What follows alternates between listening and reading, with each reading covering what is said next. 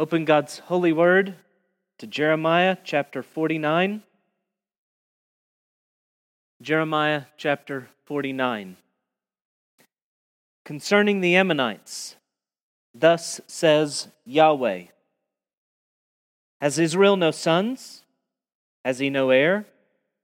Why then has Milcom disposed, dispossessed Gad, and his people settled in its cities?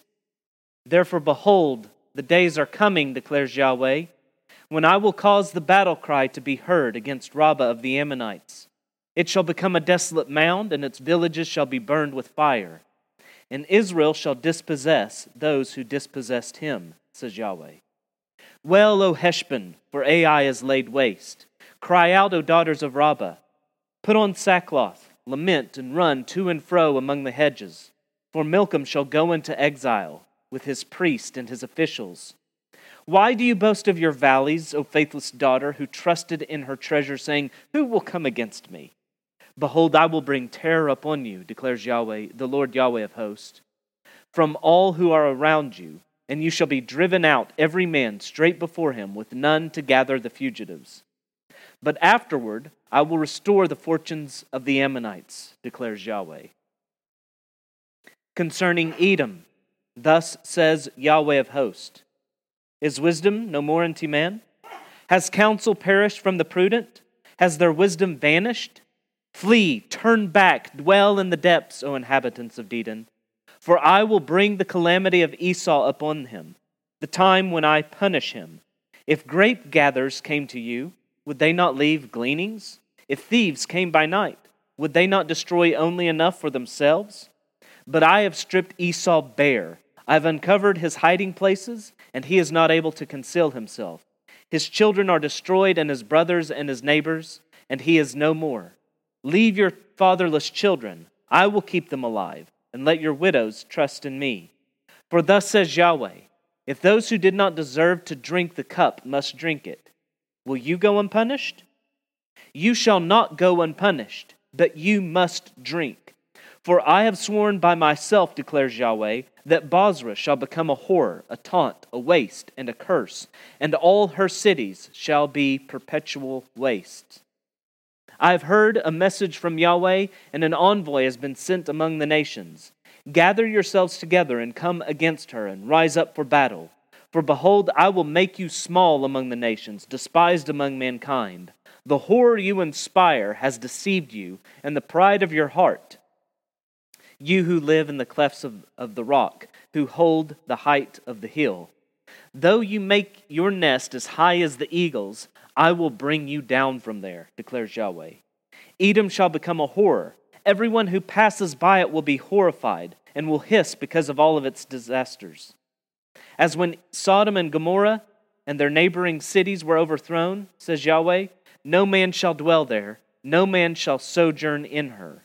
Behold, like a lion coming up from the jungle of the Jordan against a perennial pasture, I will suddenly make him run away from her, and I will appoint over her whomever I choose.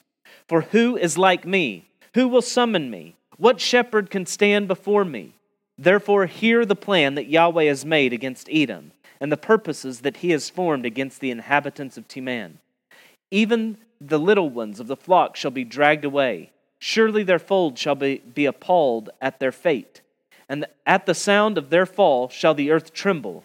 The sound of their city shall be heard at the Red Sea. Behold, one shall mount up and fly swiftly like an eagle and spread his wings against Bozrah. And the heart of the warriors of Edom shall be in that day like the heart of a woman in her birth pains. Concerning Damascus, Hamath and Arpad are confounded, for they have heard bad news. They melt in fear. They are troubled like the sea that cannot be quiet. Damascus has become feeble. She turned to flee, and panic seized her. Anguish and sorrows have taken hold of her as of a woman in labor. How is the famous city not forsaken, the city of my joy? Therefore, her young men shall fall in her squares, and all her soldiers shall be destroyed in that day, declares Yahweh of hosts.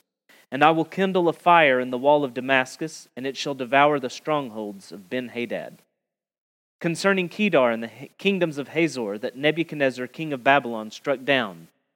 Thus says Yahweh Rise up, advance against Kedar, destroy the people of the east. Their tents and their flocks shall be taken, their curtains and all their goods. Their camels shall be led away from them, and the men and men shall cry to them, terror on every side. Flee, wander away, dwell in the depths, O inhabitants of Hazor, declares Yahweh. For Nebuchadnezzar, king of Babylon, has made a plan against you and formed a purpose against you. Rise up, advance against a nation at ease that dwells securely, declares Yahweh, that has no gates or bars, that dwells alone. Their camels shall become plunder, their herds of livestock a spoil. I will scatter to every wind those who cut the corners of their hair, and I will bring their calamity from every side of them, declares Yahweh. Hazor shall become a haunt of jackals, an everlasting waste.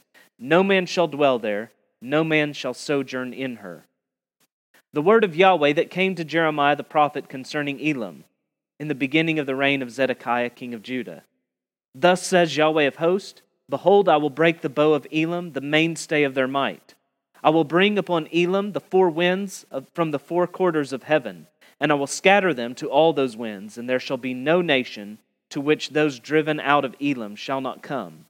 I will terrify Elam before their enemies and, and before those who seek their life. I will bring disaster upon them, my fierce anger, declares Yahweh. I will send the sword after them until I have consumed them, and I will set my throne in Elam and destroy their king and officials, declares Yahweh. But in the latter days I will restore the fortunes of Elam, declares Yahweh. This is the word of the Lord. Thanks be to God. Let's pray.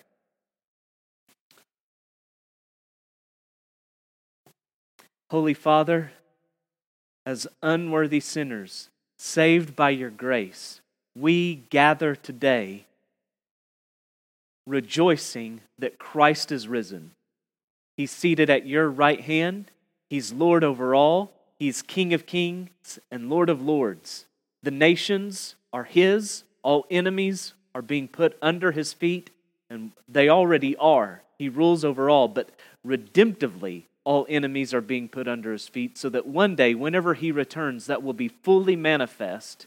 And your plan to redeem a host from every nation and give them an inheritance will be made plain and clear. And so let us hold on to that hope. Let us be um, now edified, sanctified, holy, distinct, encouraged, strengthened in our faith by these very truths. In Christ's name, we ask them. Amen. When unpacking the oracles against the nations, it's critical that you understand that they come vacuum sealed.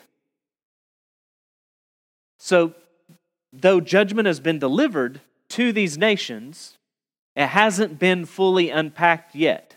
Judgment was delivered to these nations, but it hasn't been fully unpacked yet. Jesus adds water to the Old Testament, and when he does so, it swells substantially. He comes to fulfill them. He makes them full, and then he fills that fullness to the brim. On the day of his return and forever thereafter, I am absolutely certain we will be dumbfounded, awestruck at just how much God was able to pack into so small a space, again and again and again. The oracles against the nations are compressed files. Jesus unzips them, and we will see more and more clearly that when within these bytes of information, God communicates terabytes of revelation to us. Now, these oracles do come with fences, but the fences are temporary. They're not meant to contain the judgment that's spoken of here, but to communicate. They're not meant to contain a judgment. They're meant to communicate the judgment. There are fences here, the fences are temporary. To see how dissolvable these fences are, let's visit once again Jeremiah 25, verses 13 through 32, which I'll remind you in the Septuagint, that ancient Greek translation of the Hebrew Old Testament, this portion of Scripture serves as the conclusion to the oracles against the nations. even in the Hebrew Bible, you can understand how these verses serve as a commentary like conclusion for the oracles against the nations. Jeremiah 25, 15 through 32. Thus says Yahweh, the God of Is- thus Yahweh, the God of Israel, said to me, Take from my hand this cup of the wine of wrath, and make all the nations to whom I send you drink it. They shall drink and stagger and be crazed because of the sword that I'm sending among them. So I took the cup from the Lord's hand and made all the nations to whom Yahweh sent me drink it. Jerusalem and the cities of Judah, its kings and its officials, to make them a desolation and a waste, a hissing and a curse as at this day. Pharaoh, king of Egypt, his servants, his officials, all his people, and all the mixed tribes among them, all the kings of the land of Uz, and all the kings of the land of the Philistines, Ashkelon, Gaza, Ekron, and the remnant of Ashdod.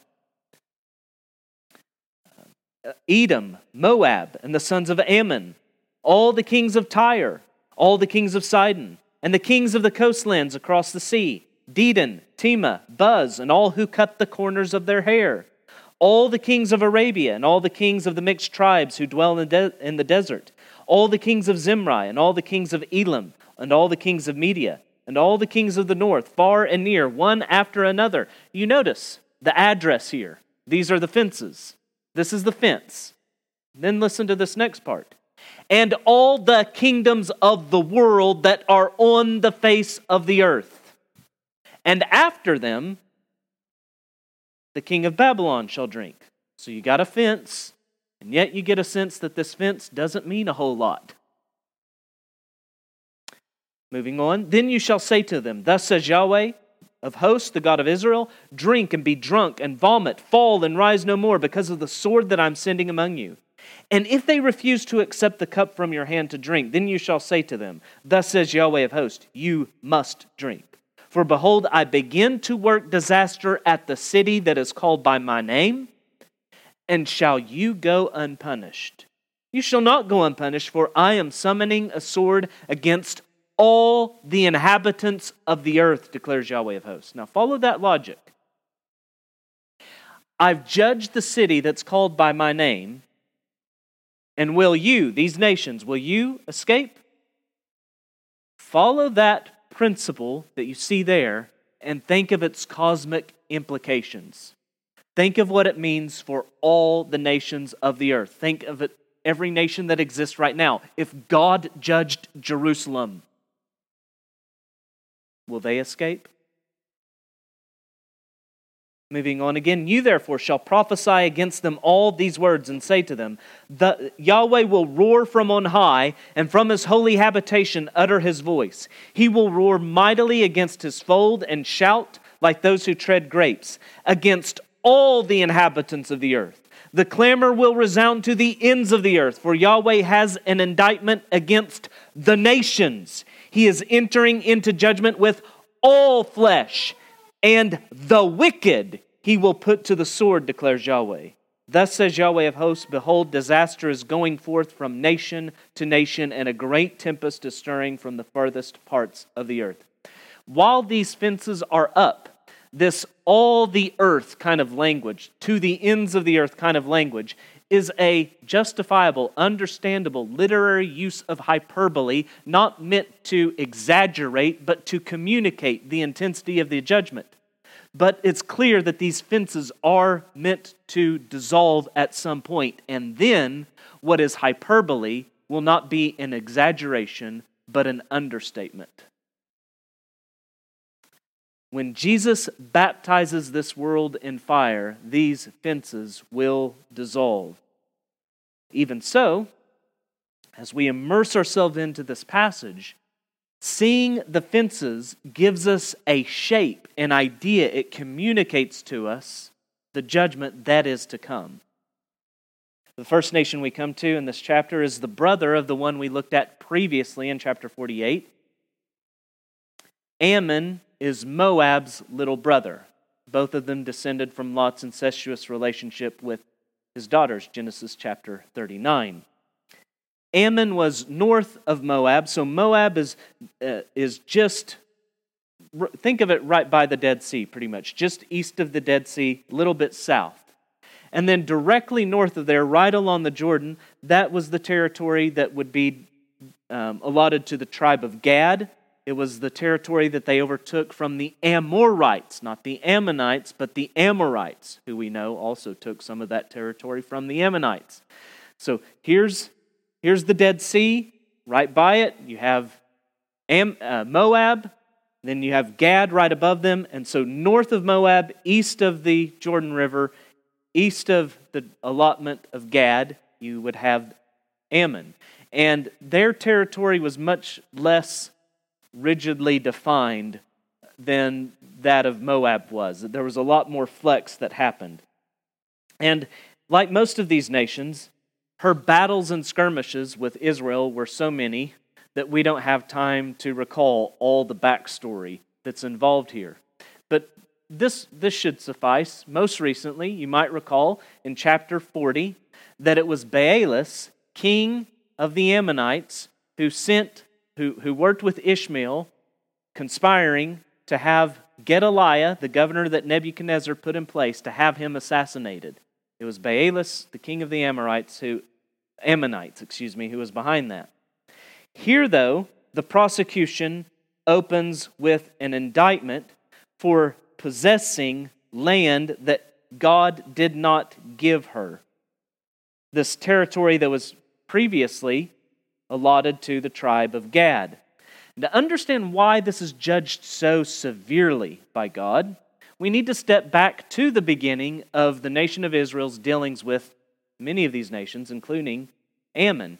Israel was forbidden to take the lands, specifically, of those who were related to her Edom, Moab, and Ammon.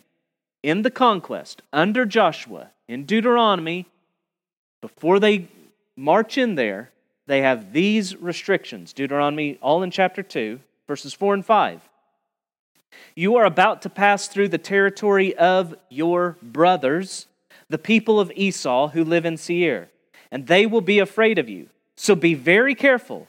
Do not contend with them, for I will not give you any of their land, no, not so much as for the sole of the foot to tread on, because I have given Mount Seir to Esau as a possession. Deuteronomy 2 9. Yahweh said to me, Do not harass Moab or contend with them in battle, for I will not give you any of their land for a possession, because I have given Ar to the people of Lot for a possession. Deuteronomy 2:19. And when you approach the territory of the people of Ammon, do not harass them or contend with them, for I will not give you any of the land of the people of Ammon as a possession, because I have given it to the sons of Lot for an inheritance. God draws lines for the nations and he often redraws those lines. But whenever Ammon takes this land that was allotted to Israel, specifically the tribe of Gad, whenever she takes this land, Ammon crosses the line. God draws the line, and when Ammon does this, she crosses the line. And here you see implicitly the reason why these judgments are coming against all these nations. The reason is made explicit in chapter 12 of Jeremiah 10 and 14. Many shepherds, which would be a way of referring to kings, many shepherds have destroyed my vineyard. They have trampled down my portion. They have made my pleasant portion a desolate wilderness. They have made it a desolation. Desolate it mourns to me. The whole land is made desolate, but no man lays it to heart. Upon all the bare heights in the desert, uh, in the desert, destroyers have come, for the sword of Yahweh devours from one end of the land to the other. No flesh has peace. They have sown wheat and have reaped thorns. They have tired themselves out, but profit nothing. nothing. They shall be ashamed of their harvest because of the fierce anger of Yahweh. Thus says Yahweh concerning all my evil neighbors who touch the heritage that I have given my people Israel to inherit, behold, I will pluck them up from their land, and I will pluck up the house of Judah from among them. So the judgment that's coming on these nations is because they've touched the inheritance that Yahweh gave to his sons. And this judgment comes in the answer of a lament we see in Jeremiah 10 25. Pour out your wrath on the nations that know you not, and on the peoples that call not on your name, for they have devoured Jacob, they have devoured him and consumed him, and have laid waste his habitation.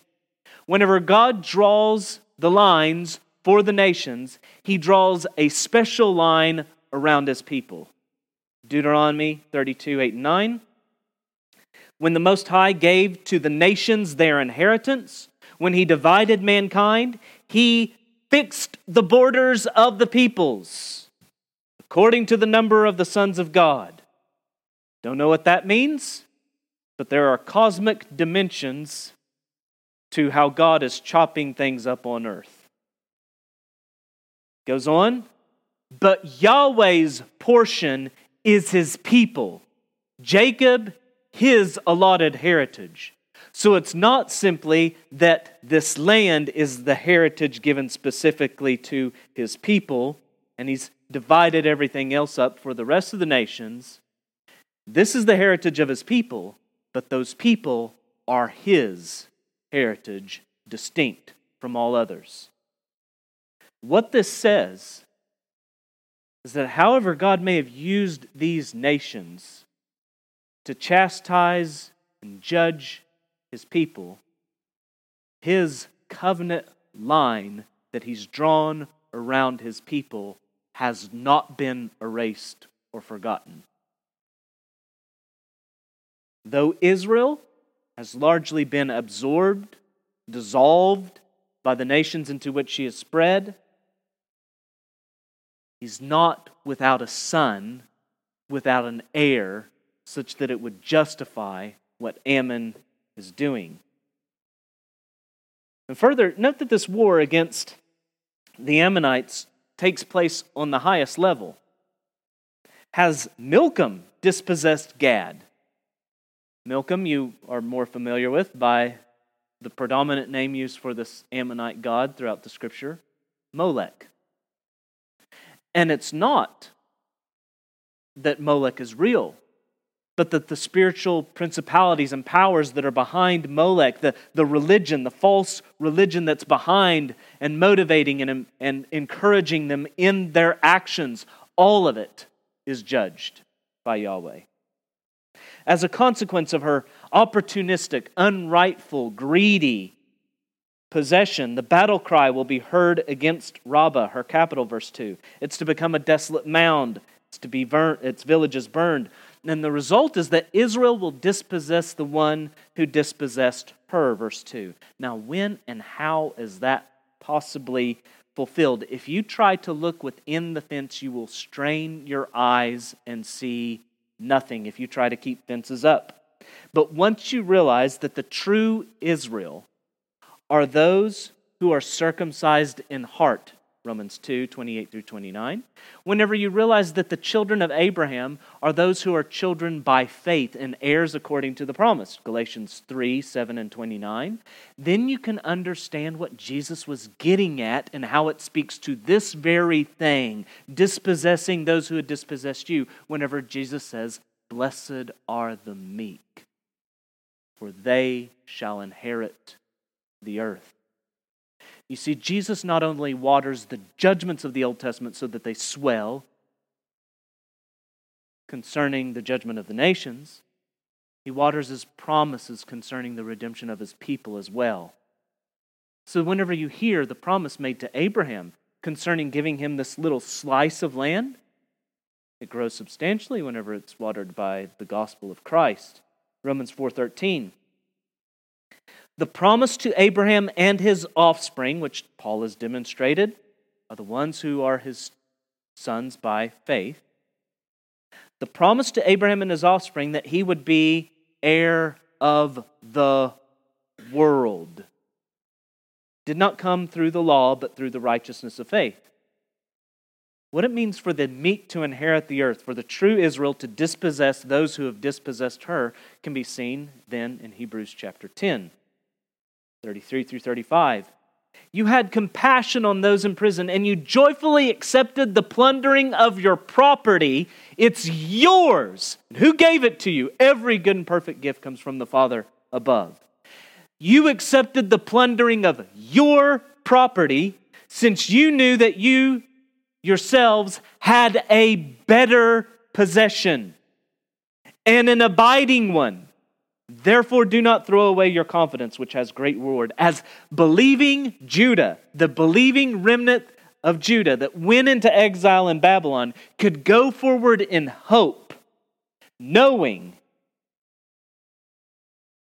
that God has not erased his covenant lines around his people, and that there was an inheritance for those who live by faith joyfully enduring whatever trials might lie ahead, confident that God had not forsaken his covenant promises, so we as exiles can journey through these last days knowing our God will judge the nations. Let them rearrange the lines however they wish. It's all Christ's. And therefore, in the end, it's all ours. The Ammonites are next called on to lament, for her cities are laid waste. Her officials, her priest, even her God has been taken into exile, verses 3 and 4. So, like Chemosh, the god of the Moabites, which we saw in 48 verse 7, who was carried away captive, like, and this was a common practice whenever you, you, uh, whenever you defeated a people, you would carry away their gods as well. So, like Chemosh, Milcom, Molech, is carried away captive. Now, contrast this with what Yahweh says about his judgment on his people. He's removing them from his presence, and he says he will save them from afar and bring them back. Sure, Milcom, Molech, goes into exile with his people, but he's in the same sorry state that they are defeated, mocked, shamed, ridiculed. Ammon once boasted in her treasures, thinking these made her immune to this kind of attack, verse 4. But she'll soon be surrounded by terror, brought upon her by Yahweh, driven out of her land, verse 5. And yet, in mercy, God promises to this people who once trusted in her treasures that he will restore her fortunes. And this is similar to the promise that's made to Egypt in chapter 46, verse 26. It's identical to the promise made first to Moab in 48 47, and the promise we'll see made to Elam at the end of this chapter. But we'll wait to unfold the significance of all that when we deal with Elam. Following Babylon and Moab, we come to the, the next nation that more scroll is devoted to than any of the others Edom. The Edomites, as this passage makes clear for you in verses 8 and 10, are the descendants of Esau, Jacob's brother.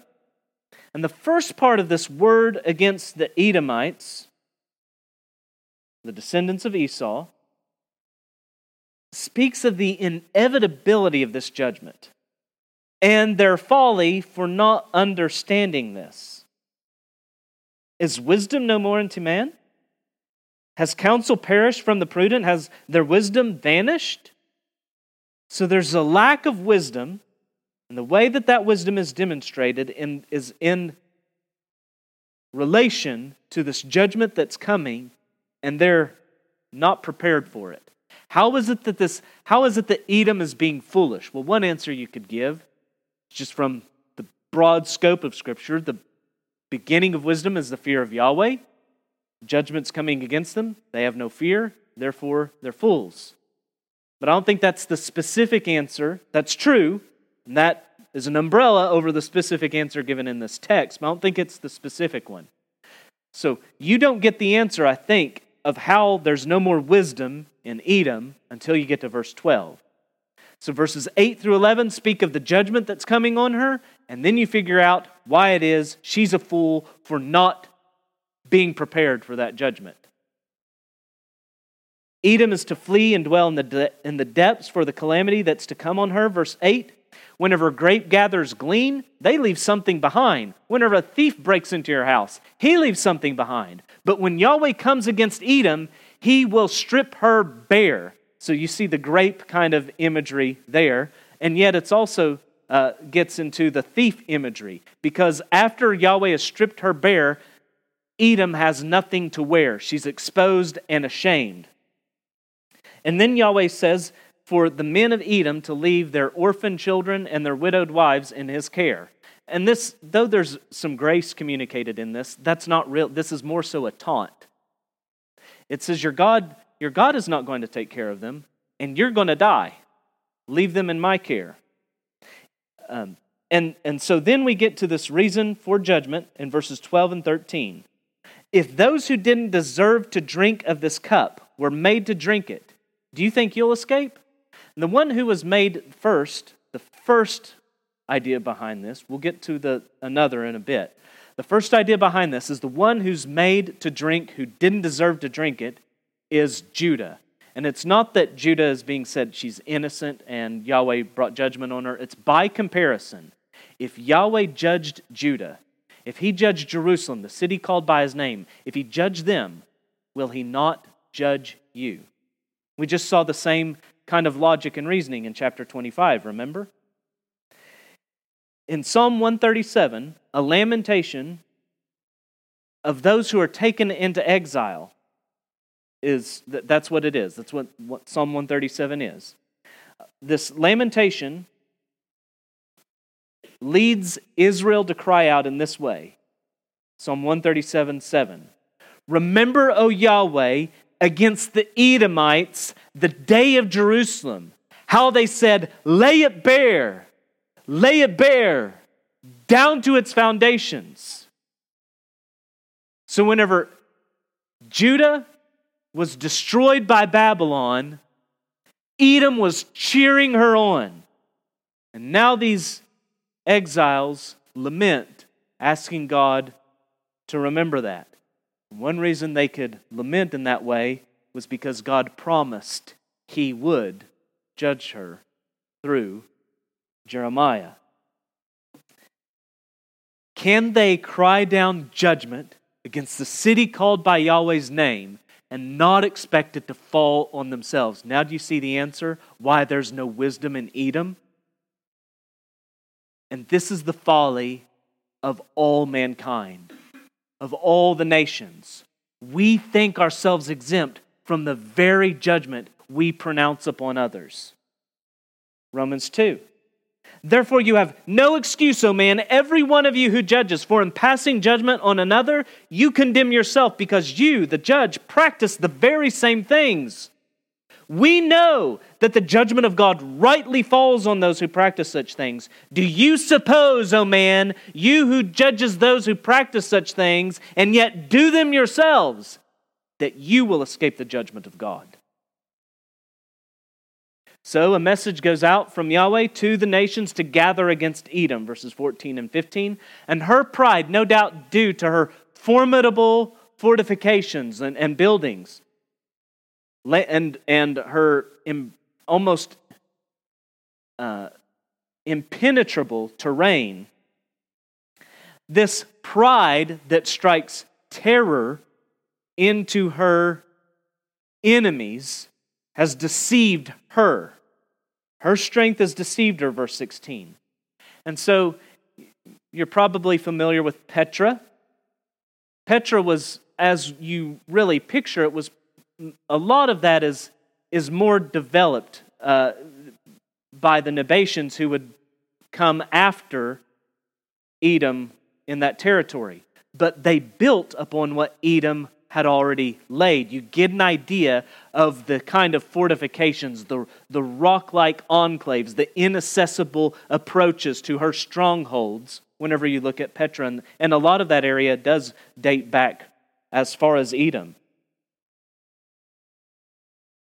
But Yahweh will bring her down from her rock, he says. And so she will be left like Sodom and Gomorrah without inhabitant, no one dwelling there, as she is to this day, verse 18. Yes, there's, there's some small settlements, but there is no grand kingdom of Edom as it was then. Like a lion, Yahweh will pounce, and no shepherd, again, at no king, will be able to stand before him, and thus the little ones of her flock are, flock are dragged away, verses 19 through 21. And then one will swoop down like an eagle, spread his wings over Bozrah, and strike terror into the hearts of her warriors, like that of a woman in birth pain, verse 22. This one who swoops down on Edom, I take it to be identical with the one who's chosen and appointed over Edom, verse 19. Who is this?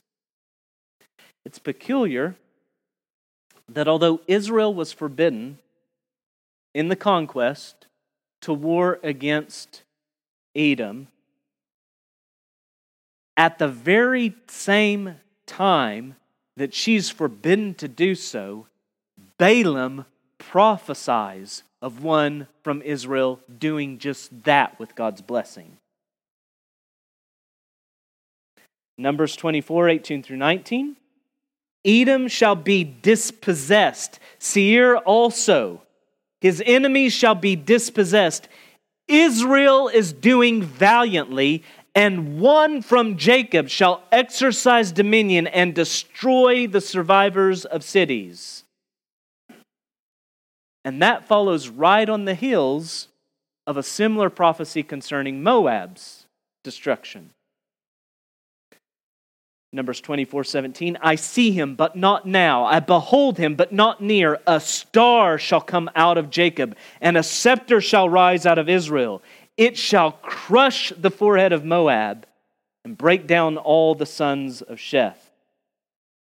Now, again, if you try to keep the fences rigidly intact here, you will miss the fulfillment of this judgment as it comes in the one out of Jacob, the star who has the scepters and with a rod of iron dashes the nations to pieces.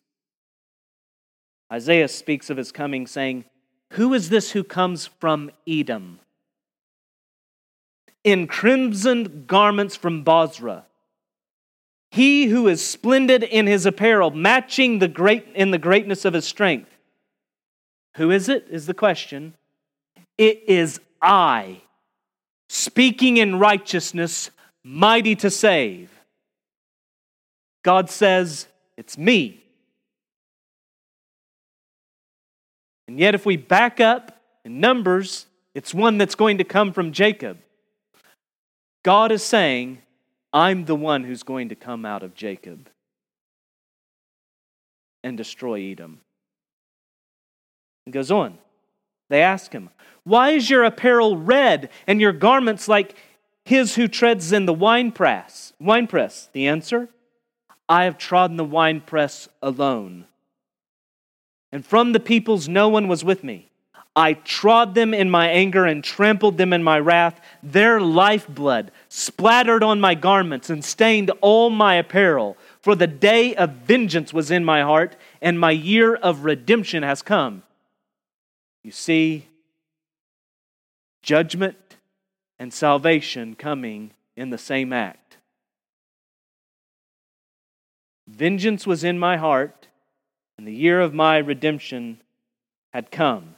And remember, he's just said, the one who's speaking is me speaking in righteousness, judgment, mighty to save, redemption.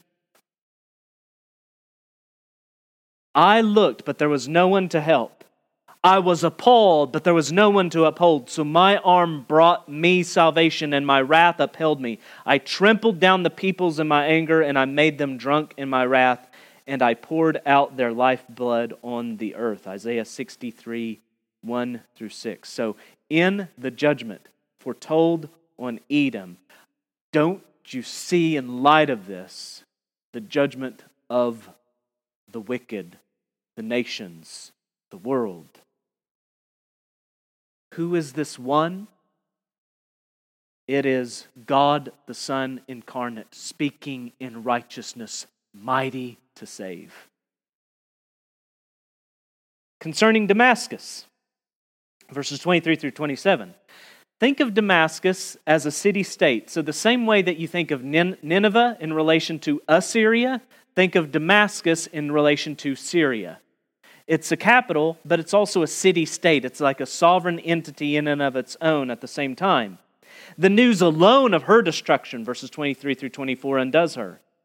And as concern for Moab, you may recall, was communicated by a lament, 48 and verse 36. So you see Yahweh's care for the Arameans of Syria in verse 25. How is the famous city not forsaken, the city of my joy? And yet, at the same at the very same time, it's the judgment that's being communicated in this kind of care that he has for her. How is she not forsaken? Even so, so so the emphasis remains in all this on the judgment, wherein all her fighting force is destroyed and her strongholds devoured, verses 26, 26 through 27. And then next you come to Kedar and the kingdoms of Hazor, Hazor. And these would be the Bedouin, the nomadic, desert dwellers who were akin to Ishmael. You can see this in Genesis 25 13. Nebuchadnezzar, as we're told would happen, destroyed her in 599 BC, plundering her tents and her goods, verses 29 and 32, and leading them away on her own camels. Though they didn't dwell in walled cities, but precisely because they didn't, because they were nomadic and they dwelled without bars or without walls, because of how they dwelled, they thought they were immune. They were isolated. They were independent. They were at ease, verse 31. But they are to flee and hide, for their desolate area will be nothing more than the haunt of jackals, verse 33. It matters not how independent, how isolated, how, how ingenious you might be. It matters not how isolated you might be in this life. You'll be judged with all the wicked. Same pool, identified with this world that's fading away. You either belong to this age or the age to come. You are either in Adam or you're in Christ. You're either part of the kingdoms of this world, the kingdom of this world, the kingdom of darkness, or the kingdom of heaven. God has a two party system sheep, goats. No one's registered independent. You are either in rebellion against Christ or you bow to him. And finally, we come to what may be the lesser known of, of most of these kingdoms to you kingdom of Elam, but it's one that I'd venture you're more familiar with than you might realize. If you've read your Bible through a time or two, you've now no doubt come across this city named Susa.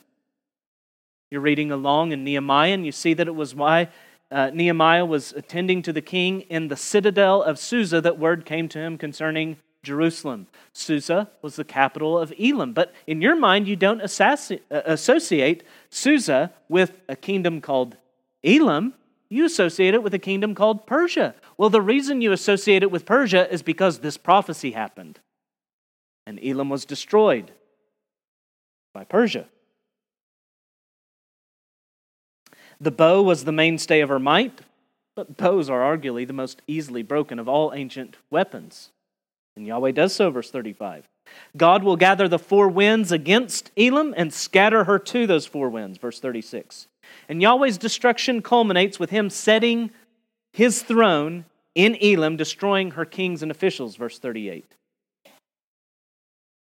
And following this, that is when we're told that he will restore the fortunes of Elam in the latter days. I hope you're, you're seeing there's no way that this can be contained in fences again and again. This makes it abundantly clear. There is no kingdom of Elam to be restored. There are no distinct ethnic Elamites to be restored to Elam today. How are we to understand this promise is being fulfilled then? When the crowds were gathered on Pentecost following the death and resurrection of Christ, we're told that there were dwelling in Jerusalem Jews, devout men from every nation under heaven. And at the sound, the multitude came together. They were bewildered because each one was hearing them speak in his own language, and they were amazed and astonished, saying, Are not these who are speaking Galileans. And how is it that we hear, each of us in his own native, native language, Parthians and Medes and Elamites? and residents of Mesopotamia, Judah, Cappadocia, Pontus, Asia, Phrygia, Pamphylia, Egypt, and the parts of Libya belonging to Cyrene, and the visitors from Rome, both Jews and proselytes, Cretians and Arabians, which would be, by the way, those who were of the kingdoms of Kedar and Hazor. We hear them telling in our own tongues the mighty works of God, and all were amazed and perplexed, saying to one another, What does this mean? But others mocked. The, uh, but others mocked, said, They are filled with new wine. And after this, Peter preaches the gospel to this astonished crowd and we're told that when they heard, they were cut to the heart and said to Peter and the rest of the apostles, Brothers, what shall we do? And Peter said to them, Repent and be baptized, every one of you, in the name of Jesus Christ for the forgiveness of your sins, and you will receive the gift of the Holy Spirit. For the promise, what promise? The very promises of redemption contained within the judgments of the nations held forth here. The promise is for you and your children and for all who are far off, everyone whom Yahweh our God calls to himself. And with many other words, he bore witness and continued to exhort them, saying, Save yourself from this crooked generation. So that those who received his word were baptized, and there were added that day about 3,000 souls. Acts 2 37 through 41. Now, the crowd addressed on that day they were all of them ethnically Jews. But you notice that they were associated with this crooked generation. They were ethnically Jews, but spiritually they were Elamites. They were part of this world. But by God's risen King, whom he set down in their midst. He draws, calls to himself those far off, so that by repentance and faith in Christ they receive forgiveness of sins. Isaiah spoke of God's king recovering the remnant of his people from the nations and then his judging those nations out of which he's called them. Isaiah 11, 10 and 11. In that day, the root of Jesse shall stand as a signal for the peoples. Of him shall the nations inquire, and his resting place shall be glorious. In that day, Yahweh will extend his hand yet a second time to recover the remnant that remains of his people from Assyria, from Egypt, from Pathros, from Cush, from Elam, from Shinar, from Hamath, and from the coastlands of the sea. He will gather his people, his remnant, the true Israel, from every place in which they are scattered. And what you see here, you begin to sense is that the redeemed that will be gathered from all the nations, though some of them are ethnically Jews, every one of them are necessarily spiritual Jews, circumcised in the heart, sons of Abraham, heirs according to the promise. Who are these redeemed, whose fortunes will be restored among whom God has set his throne? They are simply those who believe God's word of judgment and repent of their sins. There are those who hear his word of promise and trust in the promised one who was born, lived to be our righteousness, died bearing our sins, rose conquering our foes, and will return again and manifest glory to make all things new. Ammon trusted in her treasures. Edom, her wisdom and fortifications. Kedar, her isolation, independence, and ingenuity. Elam, in his bow. But thus says Yahweh, let not the wise man boast in his wisdom, let not the mighty man boast in his might, let not the rich man boast in his riches, but let him who boasts boast in this, that he understands and knows me, that I am Yahweh, who, preach, who practices steadfast love, justice, and righteousness in the earth, for in these things I delight, declares Yahweh. Where can we look to see that Yahweh is a God who practices steadfast, unfailing covenant love, righteousness, and justice, we look to Christ and his cross. And looking there, sinner, ask yourself if he has so judged Christ for the sins of his people, if he so judged Christ for those who trust in Christ, will he not judge you who trust in your wisdom, wealth, and weapons. Who, who is this one that did not deserve to drink of the cup and was judged? Yes, it's Israel, but more so, it's the true Israel who comes to fulfill all righteousness in the stead of his people and to bear drink the cup for their sins. Heed his warnings of wrath. Yes, they're ancient, but they grow more relevant, not less so. These judgments have not faded into the past, they are swelling, ready to burst in the future. Repent and believe on the Lord Jesus Christ seated at the Father's right hand, and you will be saved, delivered from the domain of darkness, and transferred to the kingdom of his beloved Son. He will return.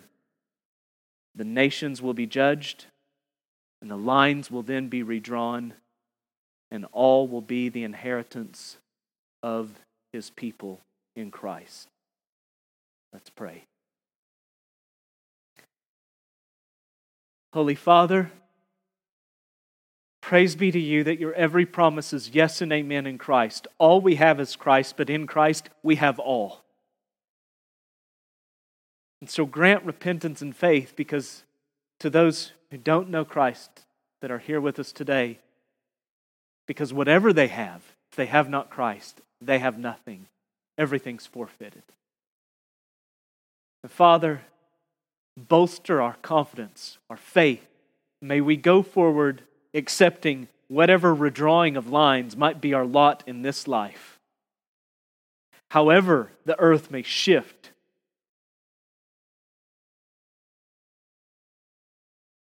We know that the lines have fallen for us in pleasant places.